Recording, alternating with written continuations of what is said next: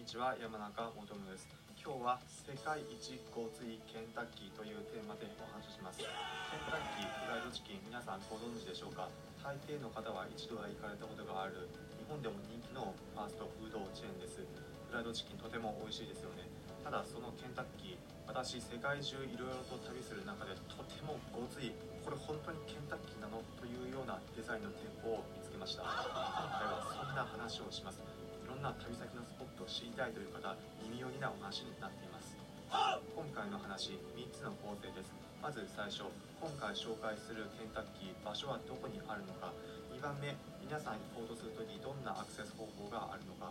3番目この世界一洪水ケンタッキーどんな店舗だったのか。ということを皆さんにお伝えします。まず最初この世界一洪水ケンタッキー場所はベラルーシの首都ミンスクにありました。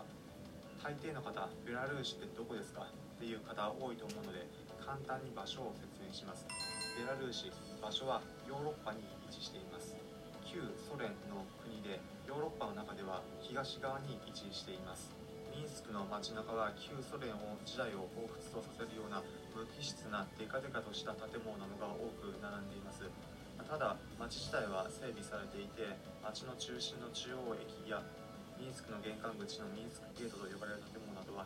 綺麗な外観となっています。皆さんもし行こうとなった際ベラルーシ日本から直行便は飛んでいないのでロシアや他のヨーロッパの国を経由して行くことになります。このベラルーシのミンスクに世界一ごついとも言えるケンタッキーがありました。どんなケンタッキーなのかというと入り口の上にデカデカといかついモニュメントがあったんです。どんなモニュメントなのかというと無表情の労働者というかごつい人たちが何かに向かって歩こうとしているそんなモニュメントなんです。人々は真顔そして人数1人や2人ではなく十数人の人たちの彫刻です。そしてその上に何か放射状に広がっているという彫刻なんです。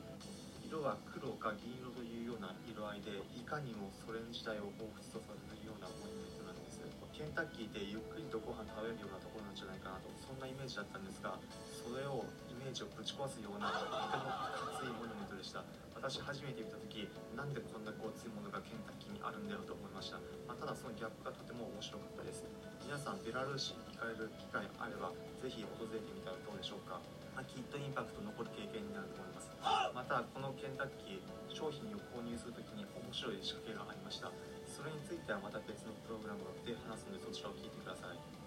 最後に今回のお求めです。今回は世界一交通ケンタッキーというテーマでお話ししました。